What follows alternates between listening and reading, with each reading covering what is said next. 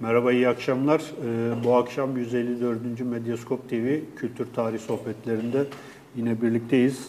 Ee, bugün Utku Özmakas, Doktor Utku Özmakas, Uşak Üniversitesi Felsefe Bölümü öğretim üyesi kendisi. Bugün kendisinin e, iletişim yayınlarından çıkmış olan bu kitabı üzerine, şu kameraya da göstereyim, şunu şöyle alayım. Ee, Prens Machiavelli'nin Muazzam Muamması adlı e, kitabı üzerinden e, bir e, söyleşi gerçekleştirmek istiyoruz. Bu bizim aslında böyle Batı felsefesi, Batı düşünce tarihi serisinin de bir başlangıcı e, olacaktır bir anlamda veya işte o serinin bir devamı olacaktır. E, hocam öncelikle hoş geldiniz. Bize bu yayında size ulaşmasını sağlayan e, kronik yayınlarına da ayrıca çok teşekkür ediyoruz. Hocam öncelikle e, ilk soruyu ben kitabın hemen girişindeki şu ibareden e, başlayarak e, sormak istiyorum. E, Christopher Marlowe'un Maltalı Yahudi kitabında şöyle bir ibare var. Benden en çok nefret edenler hayrandırlar bana diye bir ifade var. Bu nefret etmek ve hayranlık arasında gidip gelen bir e, algı var Machiavelli'ye yönelik. E, bugüne kadar işte şey yaptığımız, gözlemlediğimiz. İsterseniz buradan bir giriş yapalım. Neden nefret ediliyor, neden e, gizliden gizliye bir hayranlık var? E, Batı düşüncesinde Machiavelli'nin e, şeyi pozisyonu, rolü neydi? Öncelikle davetiniz için teşekkür ederim. Hakikaten bu Machiavelli'nin özelliğinde çok duyguların bu kadar yoğunlaştığı, bu kadar sert uçlara savrulduğu bir filozof daha galiba e, yoktur. E, tarihsel yorumlar açısından da bu sadece böyle değil. Machiavelli'nin yaşadığı çağda da biraz bu böyle olmuş. Aslında erken dönemde e, bir ordu kurulma meselesi var. İşte biraz da yayının ilerleyen dakikalarında bahsederiz. Evet. O zaman yakın bir arkadaşı e, bu bir halk ordusu kurulması fikriyle geldiği zaman sen peygamberlerden bile büyük bir adamsın diye mektup yazıyor Machiavelli'ye.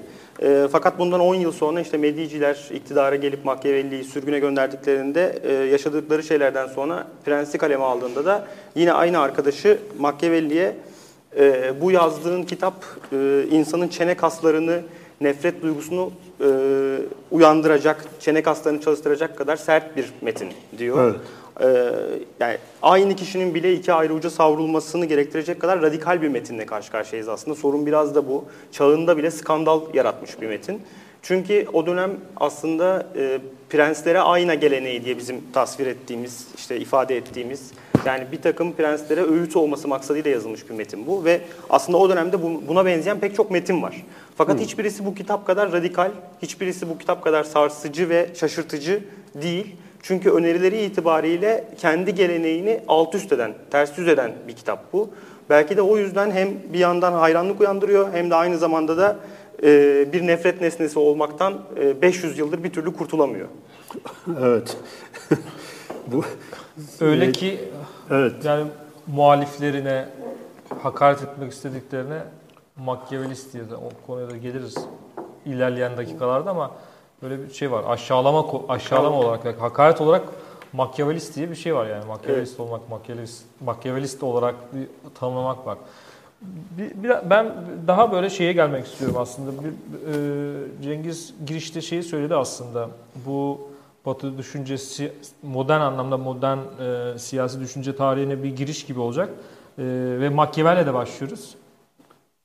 Neden Machiavelli'le başlıyoruz? Yani modern siyaset düşüncesi, Batı siyaset düşüncesi için neden önemli Machiavelli? Ee, aslında yani bunu anlamak için iki tane temel şeyi anlamak lazım. Ee, birincisi şu, e, her politik eylem ister istemez doğası gereği iyiye yönelir. Ve her iyiye yönelen düşünce ya bir şeyleri değiştirmeye ya da aynı korum, aynı tutmaya çalışır. Yani ya muhafaza eder ya değiştirir.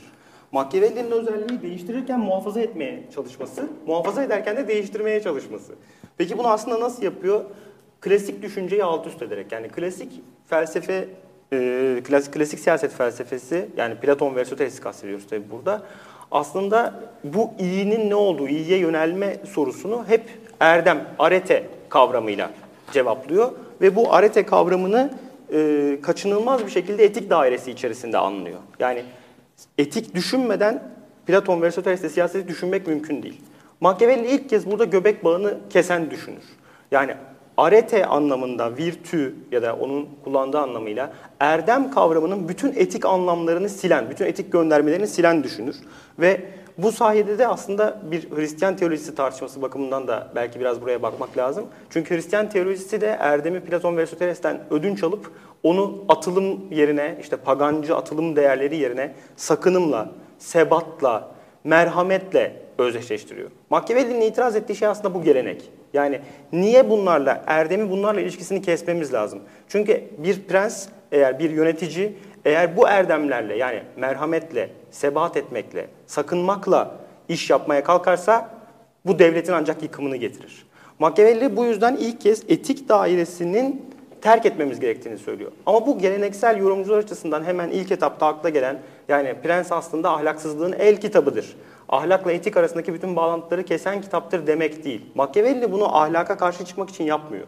Machiavelli aslında bir sahanın, bir görüşün kendi ilkesini kendi içinden alması gerektiğini düşündüğü için bunu yapıyor. Yani Platon ve Aristoteles için aslında siyasetin temel ilkesi etikten gelirken Machiavelli diyor ki hayır, siyaset özerk bir alandır ve ilkesini etikten değil kendi içinde bulmak mecburiyetindedir.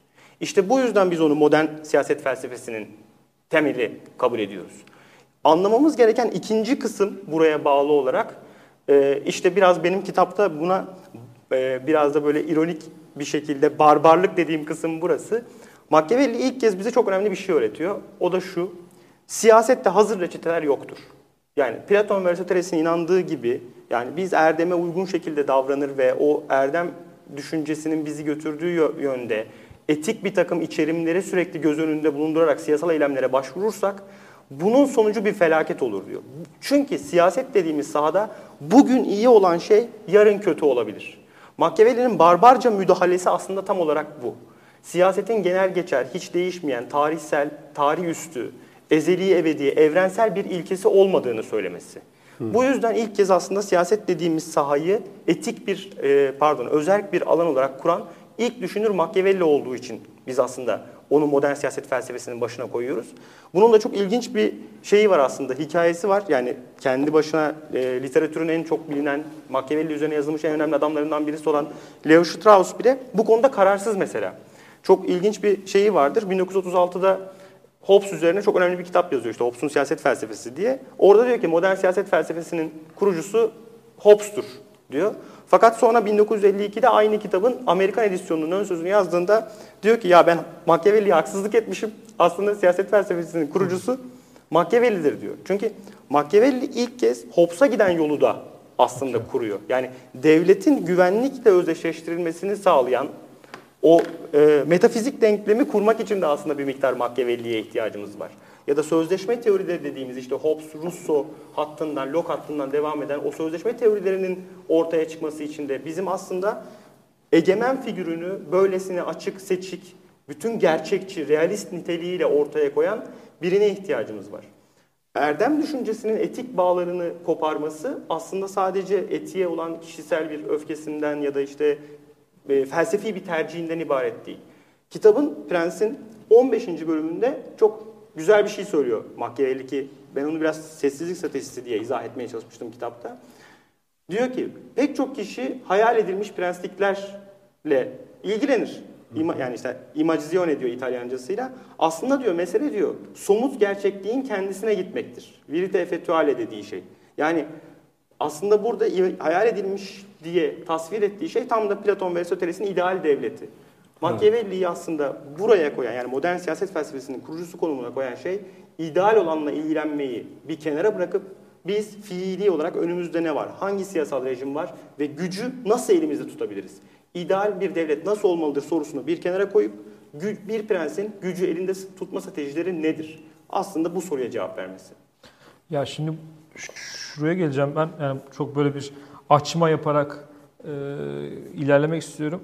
Bu ön sözde şey yazıyorsunuz. İbn Haldun, Freud ve Lacan ile aynı soydan ge- geliyor Machiavelli. işte felsefenin dışından filan diye. Şimdi söylerken benim de aklıma doğrudan şey geldi. Mak e, İbn Haldun'un mukaddimedeki siyaseti tanımlaması ve mesela e, tekrar okuduğumda Prens'i şey girişindeki ifadelerle mukaddimedeki ifadeler işte şey Çok açısından benziyor çok benziyor. Yani e, şuraya geleceğim. Tabii burada ikisini karşılaştırmak gibi niyetim yok. Ee, öyle bir şeyde e, öyle bir pro- şey de yok nedir? Öyle bir düşüncem de yok. Ee, ama şey açısından şu, şu açıdan söylüyorum. Ee, şeyde de İbn Haldun'da da e, iktidarın, gücün bizzat kendisi siyasetin içinde olarak da yani şey tırnak içinde kullanacağım bir tam bir makyave, makyavelist bir şekilde siyaset içinde yer alıyor ve e, mukaddimede de o tanımlaması o, o, o e, ona yönelik. yönelik. E, ve aralarında yaklaşık herhalde bir 100 yıl var. 1906'da ölüyor e, İbn Haldun. Bu da 1310 1469'da doğuyor Machiavelli. yani aralarında Aşağı yukarı. 50 sene falan var. Ya böyle bir zamanın ruhu var mı acaba?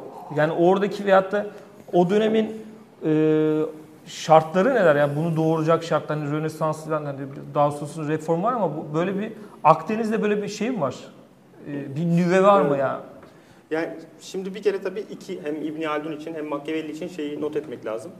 Bunlar bir kere tarihin kural dışı isimleri, istisna isimleri. Yani o dönemde bu meseleler üzerine kafa yoran onlarca, yüzlerce insan var ama tarihe kalan ayrıksı fikirleriyle bize hani bugün de bir şey söylemeleriyle tarihe kalan bu isimler. Mesela İbn Haldun'un Machiavelli ile tarih görüşü de çok yakın. Yani bir döngüsel tarih fikri var çünkü ikisinde de ama hem döngüsel hem sapmaya müsaade eden yani yeniliklere de alan açan tarih görüşleri bunlar. Yani bunlar hani tabii çok teknik meseleler işte biraz Batlamyus'tan etkileniyorlar, Elbeşeri'den etkileniyorlar filan. İşte Aristoteles'e kadar geri gider belki biraz zorlarsak. Ama hani bu adamlar biraz tırnak içerisinde bu düşünürler biraz spesifik böyle cins tuhaf hani kelimenin iyi anlamıyla tuhaf ve cins düşünürler. O yüzden de hani onları bir biraz böyle hafif onlara özel bir yer, ayır bir müstahkem mevkiyi biraz ayırarak düşünmek lazım belki ama dönemin tabii özellikle İtalya'sı açısından bakılınca Machiavelli'nin e, fikirleri çok e, beklenmedik bir yerden sol kroşe vuruyor. Yani çünkü o dönemde inanılmaz dağılmış bir İtalya var. İşte özellikle Floransa, işte medeniyetin bir Rönesans'ın beşiği dediğimiz Floransa çok büyük siyasi gelgitler yaşıyor. Yani Medici ailesi bir iktidara geliyor, bir gidiyor. Bir geliyor, bir gidiyor. Yani işte bir orada bir rejim kuruyorlar, hemen arkasından o yıkılıyor, bir tiranlık kuruluyor. İşte Mediciler yeniden iktidara geliyor, bir cumhuriyet kuruluyor. Mediciler bir daha iktidara geliyor. Bu sefer Savonarola diye Machiavelli'nin de Prens'in 6. bölümünde silahsız peygamber diye bahsettiği bir din adamı teolojik bir rejim kuruyor. Yani müthiş bir siyasal gelgit var ve aslında Floransa halkı bundan bir miktar yorgun. Yani bu siyasal rejimin bu kadar gelgitte olması, stabil bir şey olmaması çok yorucu bir şey. Bu konjonktürün kendisi Machiavelli'ye aslında ulus devlete giden kapıları zorlama şansı veriyor. Çünkü o kadar büyük bir dağınıklık var ki işte Cesena, Rimini, işte Romagna bölgesi denen bölgede, e, bilhassa Floransa'da, Floransa'nın ele geçirmek için e, ciddi çabalar sarf ettiği hatta Da Vinci'nin de bir parçası olduğu Pisa'nın fethedilmesi sürecinde. Yani buradaki siyasi çalkantı e, ne diyeyim biraz böyle espriyle karışık işte tarihin bir zor, hani zorunlu sonucu olarak Machiavelli diye bir adamı aslında çıkartıyor. Biraz yani coğrafya bu bakıma bir anlamda kader yani. Hocam bu e, kitabınızın e, bir yerinde ilginç bir şeyiniz var. E, tespitiniz var diyor. Yani Machiavelli aslında hani bunu şey yapıyor. Bunu biraz tartışmak isterim. Halkın yapısını anlamak için bir peyzaj ressamı gibi hem hem ufuk çizgisine inmek hem de dağın tepesinden bakmak gerekir. Burada bir ikili perspektif var ve mesela bu e, aslında baktığınız zaman e, bugün bile çok şey anlatan bir şey. Yani bir yandan e, halkın içinde yer alabilmek ama bir yandan da halka dahil, dahil olmadan yani e, o e, popülist e, şeye gerekirse müdahale ederek yani e, biraz da işte yukarıdan bakmak. Hani şimdiki moda tabirle monşer olmak gibi. E, mesela bunu e, e, söylerken acaba hani e, daha sonra da hani şeyin de vardır ya e, Hegel'in hani e, bir prens olacak ama bu aydın bir prens olacak veya işte bir kral olacak ama aydın bir ideal devlet budur vesaire gibi. E, bunun herhalde bir yolunu açmış bu şey. E, bu e, aradaki dengeyi nasıl kur, kurmayı öneriyor Machiavelli? Yani bu hem halkın arasında olmak ama biraz da aslında ona tabi olmadan gerekirse onları da yok sayarak bir yönetim kurabilmek. Bunun bu dengeyi nasıl kurmuş metinlerinde? Aslında bu çok çünkü kritik bir konu evet, yani. Kritik bir konu, üstelik biraz da girift bir konu. Çünkü evet. bu konudaki cevabı Prens'le Söylevler'de hani Titus Livius üzerine asıl yazdı, onun üzerinden Cumhuriyet üzerine yazdığı kitapta biraz değişiyor. Yani mesela Prens'te halk hem korkutulması gereken, aynı zamanda saygı uyandırılması gereken ama aynı zamanda bir prensin en sağlam kalesi olarak nitelendirilen bir öğe, bir hı hı. parça, element ya da işte daha uygun bir ifadeyle. Ama mesela söylevlerin kendisinde halk çok daha önemli bir yere konuyor. Yani çünkü o kitap aslında bir cumhuriyet tartışması olduğu için cumhuriyet bağlamında daha da önemli bir yere konuyor. Machiavelli bu aradaki dengeyi aslında biraz e, bir iş mektubu da yazdığı için hani biraz öyle bir tarafı da olduğu için bu kitabın e, aslında prenslerin kendisinden çok sağduyulu danışmanların kurabileceğini söylüyor. Çünkü kendisi de bu kaderi yaşamış birisi. Yani kendi tarihine de baktığınız zaman Machiavelli'nin örneğin işte 1512'de ye kadar işte Mediciler iktidarda ve işte e, pardon işte 1494'te Mediciler Floransa'dan uzaklaştırılıyor. İşte 1512 gibi yeniden iktidara geliyorlar. E, hemen böyle 18 o sırada Machiavelli bir bürokratik görevde e, yani böyle halka biraz hani hem içeriden hem dışarıdan bakabildiğini iddia ettiği bir görevde. Fakat kısa süre sonra işte Medicilerin yeniden iktidara gelmesiyle e, görevden el çektirilecek. Aşağı yukarı 18 Şubat 1513 civarında devletle bütün ilişkisi kesilecek ve arkasından 22 gün bir komploya karıştığı bahanesiyle işkence görecek. 22 gün işkencede kaldıktan sonra bir dağ evine sürülecek. Ailesinin eski bir evine sürülecek.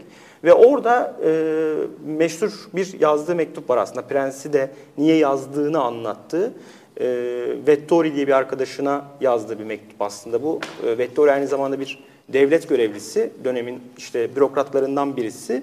E, orada yazdığı mektupta işte kendisinin hem e, işte çamurlu ayakkabılarıyla bütün gün 4 saat çalıştıktan sonra eve gittiğini, eski düşünürleri okuduğunu, eski düşünürleri oku, o, eski düşünürlerin onları sarayına davet ettiğini ve bunun üzerine bir sürü fikri aslında sarayında kendisine söyledikleri gibi böyle yarı hayal, yarı gerçek, fantazmagorik bir mektup yazıyor. Ve aslında oradaki mektubun göndermeleri yani hem 4 saat el işi yapan yani halkla birlikte orada gidip işte meyve toplayan, işte onlarla konuşan ama aynı zamanda evine kapanıp geldiğinde kıyafetlerini çıkardığında, iş kıyafetlerini çıkardığında işte Aristoteles, Platon okuyan ve onlarla birlikte siyaset nedir bunun üzerine düşünen bir adam imgesi var. Evet. Aslında Machiavelli kendi hayatında da bu geçişliliği bir miktar sağlamış birisi. Ve o yüzden de bunu aslında bir prensin kendisinden çok bir danışmanın yapabileceğini ima evet. etmeye çalışıyor. Evet. Danışmanlara çalışıyor yani. Evet tabii. o hep yani Machiavelli için aslında problem şu. O operasyonun arkasındaki deha olmak istiyor. Prens evet. olmakla bir ilgisi yok. Yani prens olmayı hiç istemiyor mesela. Hiçbir zaman kendisine prenslik şeyini uygun görmemiştir. Ama operasyonun arkasındaki deha olmak çok ilgilendiği bir şey. Mesela şimdi böyle söyleyince mukayeseli gidiyor. Mesela İbn Haldun'da da böyle bir şey var. O da ya müş, müşavir artık şey diyelim. E, o, o dönemin başbakanı seviyesinde öyle bir şey oynuyor. E, rol oynuyor sürekli. Yani şeye hiç e, gitmiyor. İşte ben de bir şekilde krallık veyahut da hanedanlık kurayım gibi bir şey, niyeti yok. Sürekli o e, hacip haciplik ha, haciplik şeyine makamını oynuyor. Sürekli oraya oynuyor. Ama en sonunda da işte onu da öyle işte dar, darbe girişimleri falan ondan sonra topa, işte toparlıyorlar. Hapis yatıyor ve sonunda işte Mısır'a kaçıyor. Çok uzun bir hikaye. Ama bu açı, yani yaşam hikayesi çok çok e, yazdıkları metin perspektif olarak birbirine benziyor. Benim şey şunu merak ettim. Bu e, kitabın başında da Cumhuriyet ve şey ayrım var. E, prenslik, prenslik ayrım var.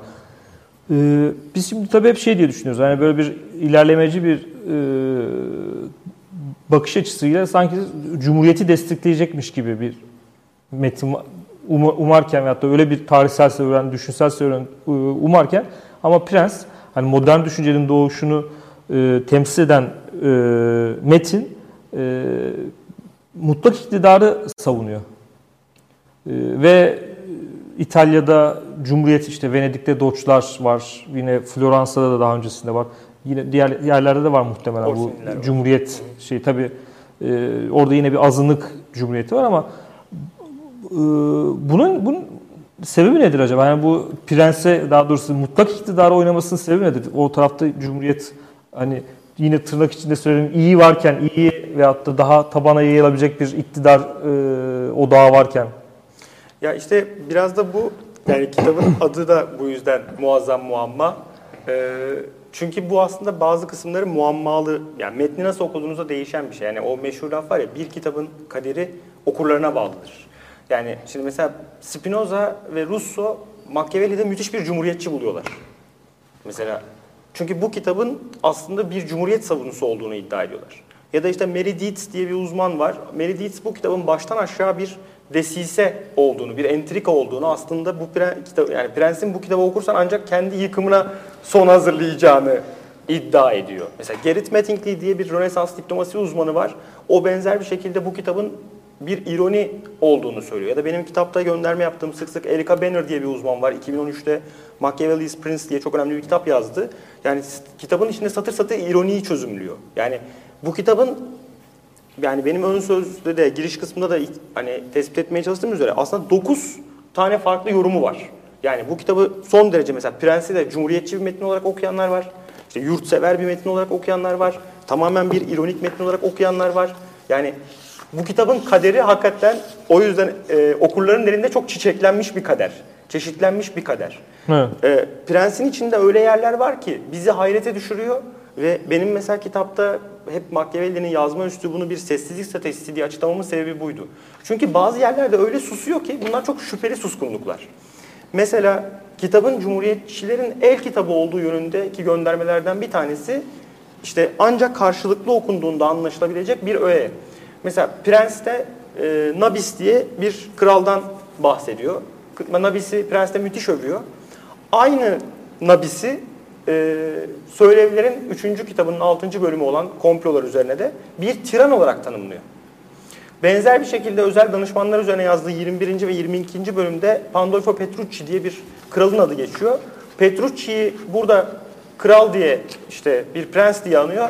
Aynı söylevlerde Petrucci'den bir tiran diye bahsediyor. Yani Machiavelli biraz bize şaka yapıyor. Hatta o yüzden benim hoşuma giden bir şey vardır. Harvey Mansfeld bu kitapla ilgili yazdığı bir yazısında şey demişti. E, Machiavelli'nin prensini ve söylevlerini okurken gülünecek hiçbir şey bulamadıysanız kitabı anlamamış olabilirsiniz. yani Machiavelli bizimle biraz aslında alay eden de bir düşünür. Yani çünkü örneğin kitabın ilk cümlesinde diyecek ki devletler ya prensliktir ya cumhuriyettir. Ben bir daha cumhuriyetler üzerine konuşmayacağım diyecek. Ve kitap boyunca sürekli cumhuriyetler hakkında konuşacak. Örnekleri de mesela hep özellikle Roma'yı acayip beğeniyor. Roma, Roma Cumhuriyeti üzerine örnekler, iyi örneklerini hep Roma'dan bulacak mesela büyük oranda. Cumhuriyetleri son derece öven örnekler verecek. Yani hiç konuşmayacağım dediği kitapta cumhuriyetler üzerine sık sık konuşacak. Başka bir yerde konuştum dediği e, yerde prenslikler üzerine konuşmaya başlayacak. Örneğin bu sessizlik meselesiyle ilgili çok dikkati çeken bir şey var. Benim hani metinde de sık sık vurgulamaya çalıştığım bir şeydi o. Ortak iyi kavramını biz hep cumhuriyetle biraz daha özdeşleştirmişizdir. Ve aslında işte Platon ve Aristoteles'teki etik tartışmalarla özdeşleştirmişizdir. Örneğin Machiavelli'nin Prens metninin hiçbir yerinde tiran lafı geçmiyor. Ortak iyi kavramı geçmiyor. Vicdan kavramı geçmiyor. Şimdi ilk akla gelen cevap bu kavramlardan haberdar değil miydi? Şüphesiz haberdardı çünkü söylevlerde bunların hepsini kullanıyor. Evet. Ya da işte 1520'de Floransa Cumhuriyeti'nin yeniden şekillendirilmesi üzerine diye Leo 10. Pol'ün bir e, isteği üzerine yazdığı bir rapor var Floransa Devleti'nin durumuyla ilgili. Orada mesela bir devletin temelinin ortak iyi olması gerektiğini açık bir şekilde söylüyor.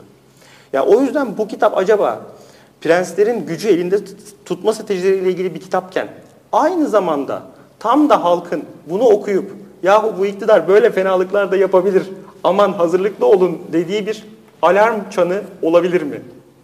Evet, ya aslında şurada, yani. şurada da yazıyor e, halkın nasıl olacağı nasıl halkın e, şöyle halkın tabiatını anlamak için prens yani bu şeyin e, Machiavelli'nin e, prensin giriş ön sözü aslında ithaf kısmında halkın tabiatını anlamak için prens prensin tabiatını anlamak için de halk olmak gerekir diyor yani. Bu şey mevzusu da e, ilginç aslında ironi mevzusu.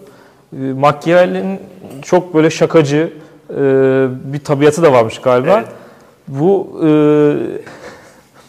e, şeye nedir?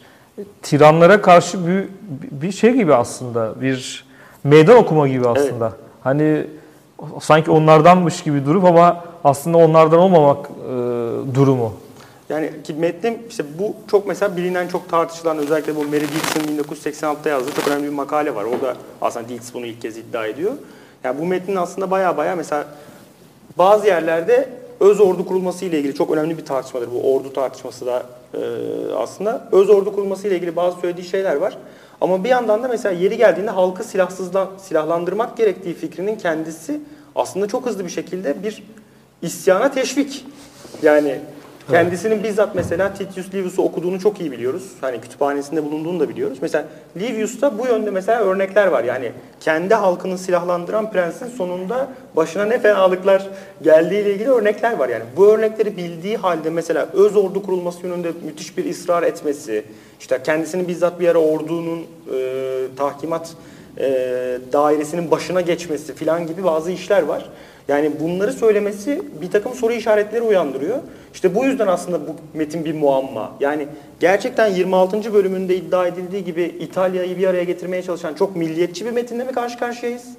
Yoksa prensin acımasızca, kötü kullanılmış acımasızlıklar yaparak halkına zulmetmesinin ve aslında tırnak içerisinde amiyane tabirle filmin daha erken kopmasını isteyen bir metinle mi karşı karşıyayız bilmiyoruz. Bu bir muamma. Yani bazı parçaları yerine yerleştiremiyoruz.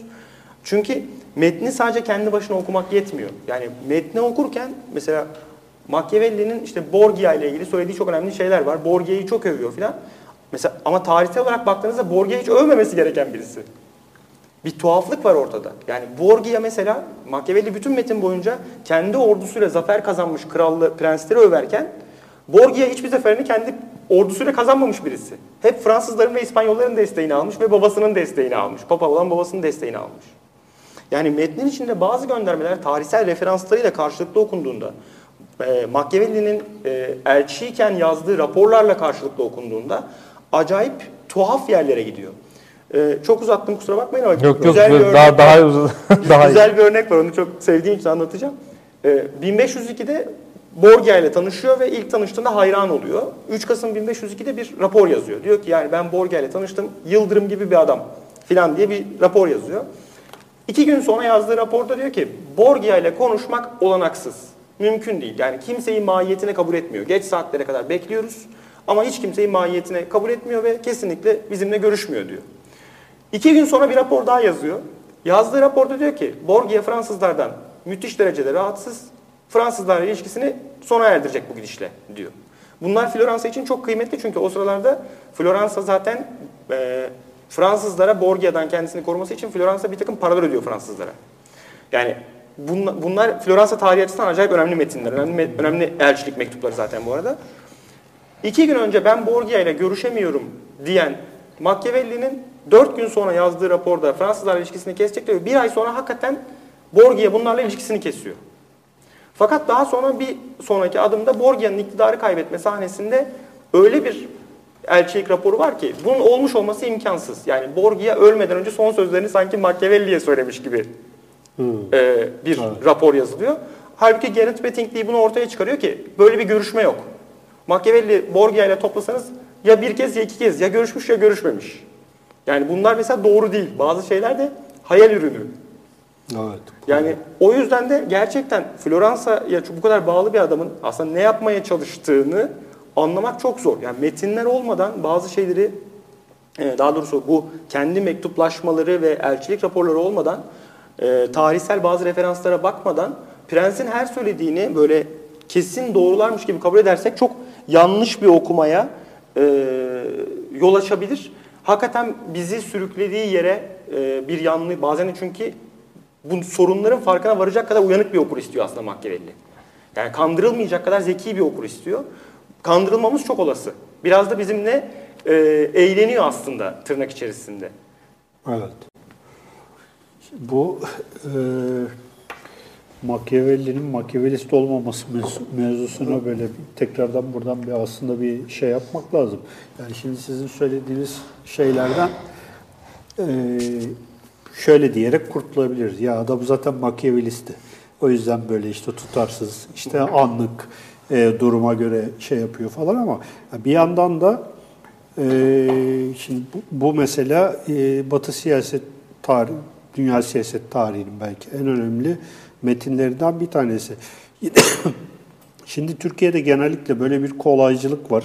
Belki dünyada da bu böyledir. Bunu çok fazla bilmiyorum ama e, bu metin üzerine e, ikinci şey e, literatür çok fazla bütün evet. dünyada. İsterseniz biraz onlardan bahsedelim bu ikinci literatürden. Türkiye'de ne durumda, dünyada ne durumda e, vesaire. E, ve e, bu genel imaj yani işte Machiavelli'ye yönelik bu Machiavellizm e, şeyi yaftalaması e, bugün hala böyle çok e, genel kabul gören bir şey mi? Ya çok teşekkür Dünyada ederim. Bu, bu mesele açıldığı için çok mutluyum. Çünkü yani şu özellikle sosyal medyadaki arkadaşları çok üzecek bir şey söyleyeceğim şimdi. Bu meşhur amaç aracı meşru kılar cümlesinin altına Machiavelli yazmanın altına Murat Anmungan, Can Yücel ya da Mevlana yazmaktan bir farkı yok. Yani evet. Adamın böyle bir cümlesi yok. Adamın böyle bir iddiası da yok çünkü Machiavelli'de meşruiyet diye bir terim yok. Yani Machiavelli meşruiyetle hiç ilgilenmemiş birisi. O yüzden hayatı boyunca hiçbir yani 3000 ciltlik toplu eserlerinin hiçbir satırında amaç, aracı, meşru kılar diye bir şey söylemiyor. Aksine yani çok ilginç bir şeydir bu. Hani bir felsefi sorunun bu kadar hızlı slogana dönüştüğü, bu kadar hızlı gündelik dile karıştığı başka bir örnek daha yok galiba. Yani bir filozofun adının sıfat hale geldiği başka bir örnek ben bilmiyorum. Bilmiyorum sizin aklınıza geliyor mu ama yani şöyle bir düşününce bu kadar hızlı sıfatlaştığı başka bir örnek yok. Ha. Ve bu döneminde de olmuş bir şey bu arada. Yani bu yeni bir şey değil. Yani bundan 500 yıl önce Floransa'da da bu çok hızlı bir şekilde sıfatlaşmış bir şey. Bunun sebebi Machiavelli'nin kendisi değil, üzerine yazılan bir metin ve o da bir muamma. Bu arada hani çok ilginç bir tartışma var orada da. Şimdi Machiavelli'nin bu yönde yorumlanabilecek sözü yok mu? Var. Yani Prens özellikle Prens'in 18. bölümünde bu prensler sözlerini nasıl tutmalıdırlar diye başlayan bölümde buna benzeyecek bazı ifadeler var. Ama asla böyle bir söz söylemiyor ve daha önemlisi bu söz buna benzeyen o ifadeler dediğim şeyleri de zaten ancak olağanüstü durumlarda uygulanacak ilkeler olarak söylüyor. Yani prensin sözünü tutmaması gerektiği, bazı durumlarda sözünü tutmaması gerektiği iddiasının kendisi zaten istisnai durumlarda prense tanınmış bir pasavan. Düzenli bir pasaport değil. Hı. Sadece bir pasavan. Evet. Yani istisnai durumlar için verilmiş. Ve daha önemlisi tamam 18. bölümde böyle şeyler söylüyor olabilir ama mesela 13. bölümde ordularla ilgili konuştuğu bölümde bir prensin başkasının ordusuyla zafer kazanmasını ayıplıyor. Mesela zafer fikrine, zafer kazanma fikrine bu kadar takmış birisinin böyle bir şey ayıplaması mümkün mü sizce? Yani mümkün Hatta değil aslında. Hatta bu şeydir diyor yani.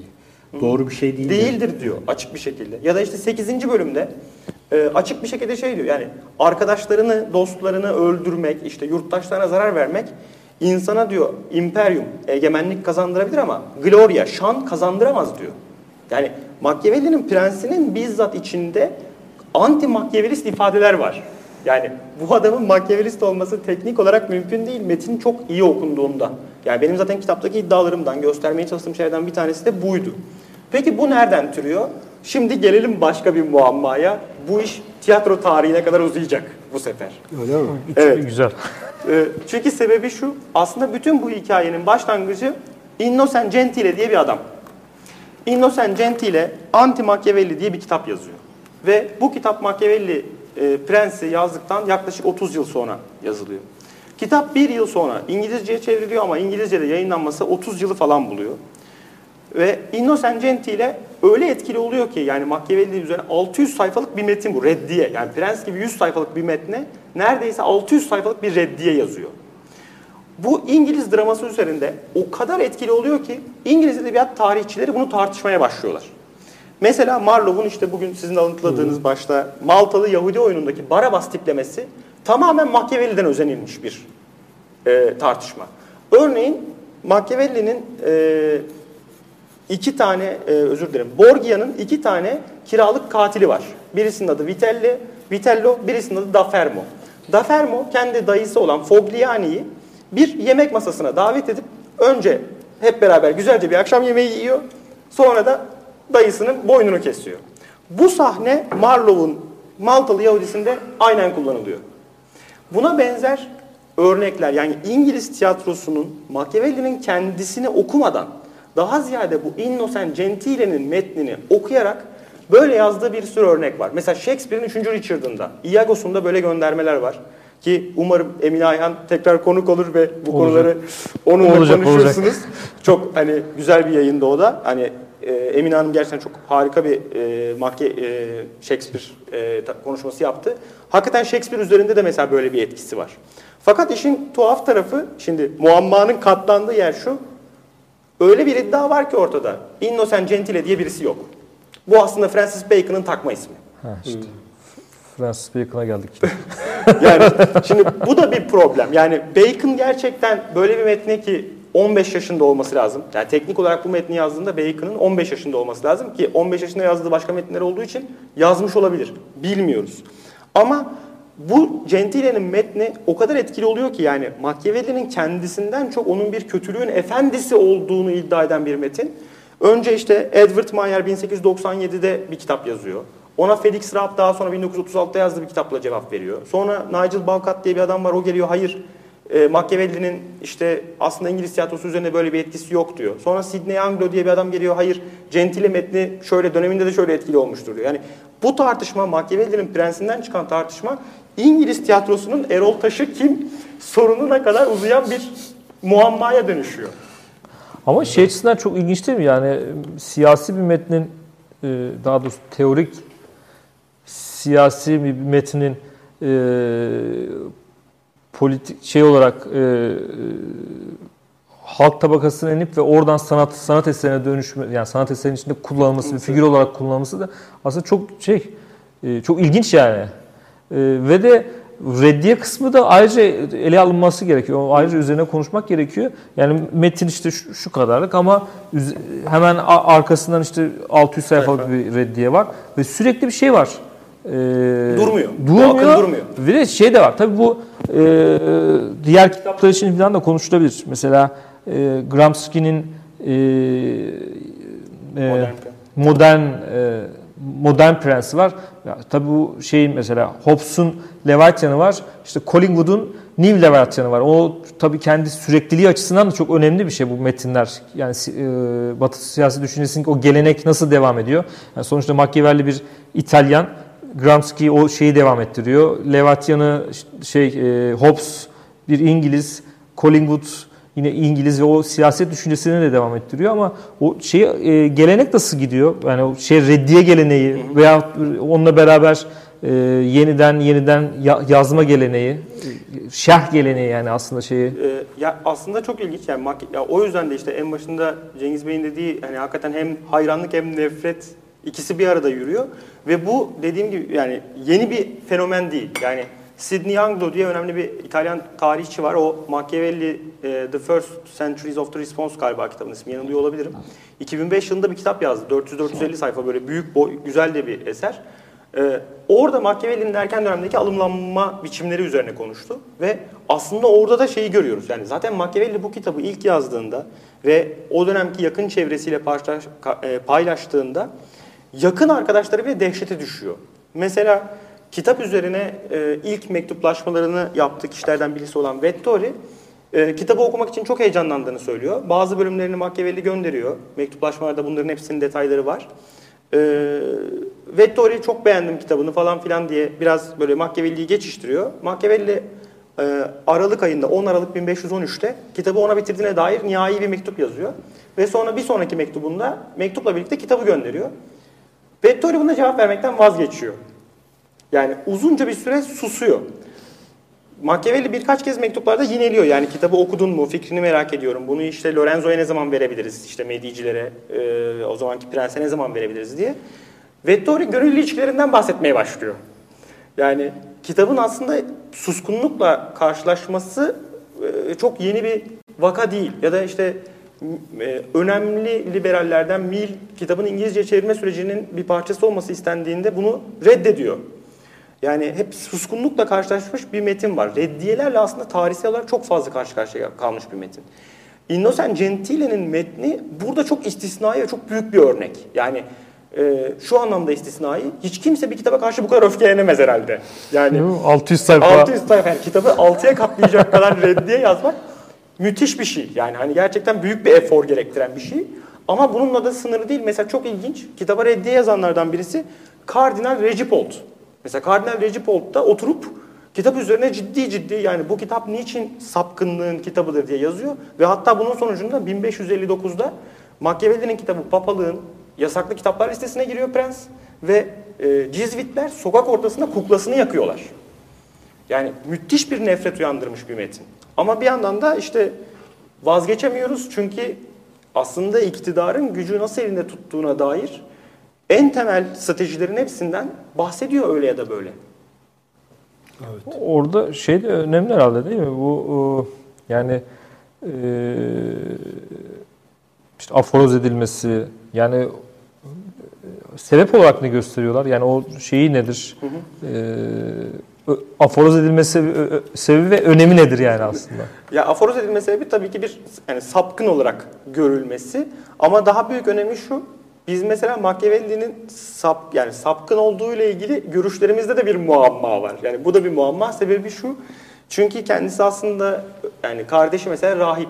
Babasının çok dindar birisi olduğunu da biliyoruz yazdığı e, günlüklerden. Bu arada babasının günlükleri var. Bu İtalya arşivinde ulaşılabilen bir şey. E, ve kendisi de ömrü boyunca da pek dinle başıboş olmuş birisi değil. Hatta şöyle bir ilginç de bir hikayesi var bir Fransisken tarikatine e, rahip seçilmesi gerektiğinde devlet görevlisi olarak buraya gönderiliyor.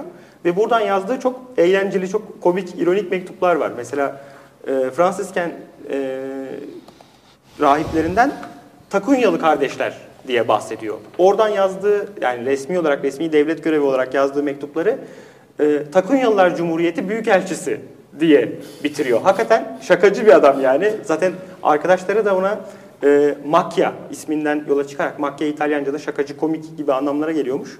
E, Macchia diye bir e, lakap da takıyorlar. Kendisi de böyle komik bir tip olduğu için, böyle şakayı sevdiği için biraz. E, bu mesela mektuplarında da hep e, dine yönelik göndermeler epey sert. Fakat tuhaf olan şey şu, aynı zamanda biz Machiavelli'nin ölmeden önce yazdığı tam tarihi belirlenemeyen Tövbeye Çağrı diye bir metnini biliyoruz. Elimizde şu an Tövbeye Çağrı diye bir metin var ve bu metin baya baya ortodoks bir met yani din savunusu. Yani aslında Machiavelli'nin bütün hayatı boyunca merhametten nefret etmiş bir erdem olarak bir prensin sahip asla sahip olmaması gereken bir erdem olarak betimlediği merhameti öven satırlar var içinde. Ama bu metnin ne tarihi belli, ne sahihliği ile ilgili bir tartışma var. Yani sahihliği ile ilgili bir tartışma yok. Sahih olduğu kesin ama tarihi belli değil. Yani mesela Leo Strauss bunu ölmek üzere olan bir adamın son haykırışları olarak yorumlamayı tercih ediyor. Bence bu biraz hani kolaya kaçan bir yorum ama yani din meselesinde de hayatı boyunca başı dinle hiç hoş olmamış birisi ve bu yüzden zaten di çünkü aslında bütün derdi şu kilisenin ne fenalıklar ettiğini prense görmüş. Hatta biraz da böyle bir şey söylüyor yani işte e, yani siyasetten anlayan bu işe hani ruhban sınıfını karıştırmaz demeye. Din ve, din ve devlet işlerini ayırmış. Ay, ay, ayırması gerektiğini zaten söylüyor. Ama bunun yerine şunu söylüyor. Tabii onu belki işte bu mahkemecilik sıfatıyla özdeşleştirmemize yani o kolaycı okumayı hemen sahiplenmemize, ilk elde aklımıza gelen sahiple, okumayı sahiplenmemize sebep olan şey şu. Çünkü bir yandan da şunu söylüyor. Yani dinin kendisinden pek hoşlanmasa da bir prensin yeri geldiğinde dindar görünmesi gerektiğini, bunun bütün Hani güç, dinin aslında güçlü olabilecek, iyi bir prensin elinde güçlü olabilecek bir zayıflık olduğunu söylüyor. Yani dinin kendisi bir prens için zayıflıktır. Ama onu bir maske olarak kullandığınızda son derece güçlü bir şeye dönüşebilir de diyor. Yani karşımızdaki biraz diabolik bir karakter. Evet. İşte yabancı gelmiyor şey. Evet. Hocam peki Türkiye'de literatür ne durumda? Şimdi sizinkini biliyoruz. Bunun dışında e, küfür etme şeyi dışında yani bir literatür var mı yani? Yani- çalışma vesaire var mı? Tabii yani bir, bir sürü çalışma var ama e, bu çalışmalar aslında biraz daha felsefe ya da siyaset bilim tarihçiliği düzeyinde kalmış e, çalışmalar. E, yani mesela tabii ki çok önemli bence yorumlardan biri Cemal Bali Akal Hoca'nın yorumu, işte İktidarın 300'ündeki yorumu çok önemli bir yorumdur ama müstakil metin olarak e, eğer yanılmıyorsam yani tabii üzerine çok doktora tezi, yüksek lisans tezi yapılmış birisi Machiavelli ama e, müstakil metin olarak benim bildiğim galiba benim metnim var sadece. Hani prens üzerine hem mektuplarıyla hem söylevlerle hem elçilik raporlarıyla hem yazdığı şiirlerle bu arada kısa oyunlar yazmış birisi. İşte döneminde çok bilinen bir oyunu var. e, Adam Otu diye. E, ya da işte öykü yazmış mesela. Çok bilinmez ama çok kadın düşmanı bir öyküsü var. E, böyle vakit olursa bahsetmek isterim ondan da. Kısa öyküsü var. Bu düzeyde bütün eserlerini, yani bütün literatürünü karşılaştırmalı referanslarla ele alan bir çalışma benim bildiğim yok. Ama daha önemlisi şu, dünyada bu kadar literatürü olan, Türkiye'de de aslında doktora tezlerine, yüksek lisans tezlerine bu kadar çok konu olmuş bir düşünürün bu kadar yalın kat ele alınması, hemen o klasik Machiavellicilik e, şemasının altına sokulması e, aslında biraz böyle e, tırnak tırnak yani tırnak içinde akademik açıdan üzücü. Yani bu çok derin yani karşımızdaki çok derin bir düşünür. Yani tabii ki her dürün her düşünür yakından yeterince yakından bakılınca derindir. Evet. Bakana özellikle daha da derindir yani. Ama yani bu adam bugünkü hani sohbetimizde de biraz bahsetmeye çalıştığım üzere çok farklı yönleri olan, yani ironiyi metinlerinde öyle kullanan ki bizi bile kandıran, bazen yeri geldiğinde karşılıklı okumadığınızda metinlerini kolayca aldanmanıza yol açan ve bundan da biraz keyif alan birisi. O yüzden de Türkiye'deki literatürün bu kısmına yeterince değinmemiş olması, metnin içindeki ironilerle henüz çok fazla ilgilenmemiş olması biraz eksiklik ne yazık ki. Bu şey haricinde, Prens haricinde e, söylevler, Titius, Livius'un e, tarzı. tarihi üzerine bir şerh, şerh açıklama Evet. gibi. Onlar herhalde şey değil, tercüme edilmedi. Sadece Prens Ee, edildi ama çok parlak bir çeviri değil. Yani Livius'un söylevleri aslında e, yani Livius'un söylevi üzerinden yazdığı, Cumhuriyet üzerine yazdığı kitabının Türkçesi var ama ne yazık ki iyi bir çeviri değil. E, işin ilginç tarafı da şu, ben bu çalışmayı yaparken biraz da ön sözde de bahsetmiştim. Biraz böyle takıntılı bir şeyle e, prens çevirilerini topluyorum ben çok uzun süredir. Türkçe'de 20'den fazla çeviri var şu anda benim tespit edebildiğim. Tuhaf bir şekilde Machiavelli'nin işte Adam Ot oyununun Türkçesi var ama mesela kısa öyküsü işte o az önce bahsettiğim çok ilginç bir bayağı kadın düşmanı bir öykü. Ee, Belfagor Başı Bağlı İblis diye bir kısa öyküsü var mesela 10 sayfalık falan aşağı yukarı. Onun Türkçesi yok ya da işte elçilik raporlarının büyük kısmının Türkçesi yok.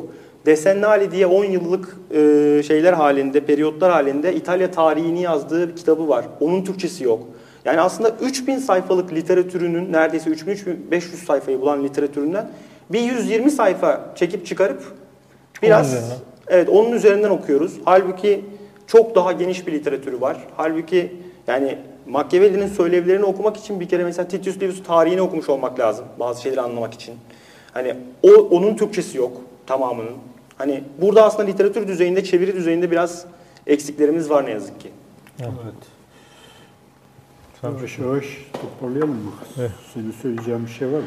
yani daha daha çok bu Evet, pilav bu- daha bu- bu çok su kaldırır ama Zaten e, biz e, buradan da hani söyleyelim şeye izleyicilere ileride e, metnin kendisi üzerinden tekrar bir e, birkaç ay sonra belki bir sizi tekrar davet edip bu giriş gibi oldu yani aslında. e, konuşmak e, çok daha e, güzel olacak. E, Türk e, televizyonlarında ilk kez ve e, Türk yazınında da ilk olan bir kitabı e, Machiavelli üzerine e, onun muazzam muamması başlığıyla e, tek belki Türkçedeki araştırma kitabını ilk kez de biz böyle bir İlklerin programı. İlklerin programı olaraktan e, e, konuşmuş, tartışmış olduk. E, güzel bir yayın oldu hocam. Çok teşekkür Ben ediyoruz. teşekkür ederim.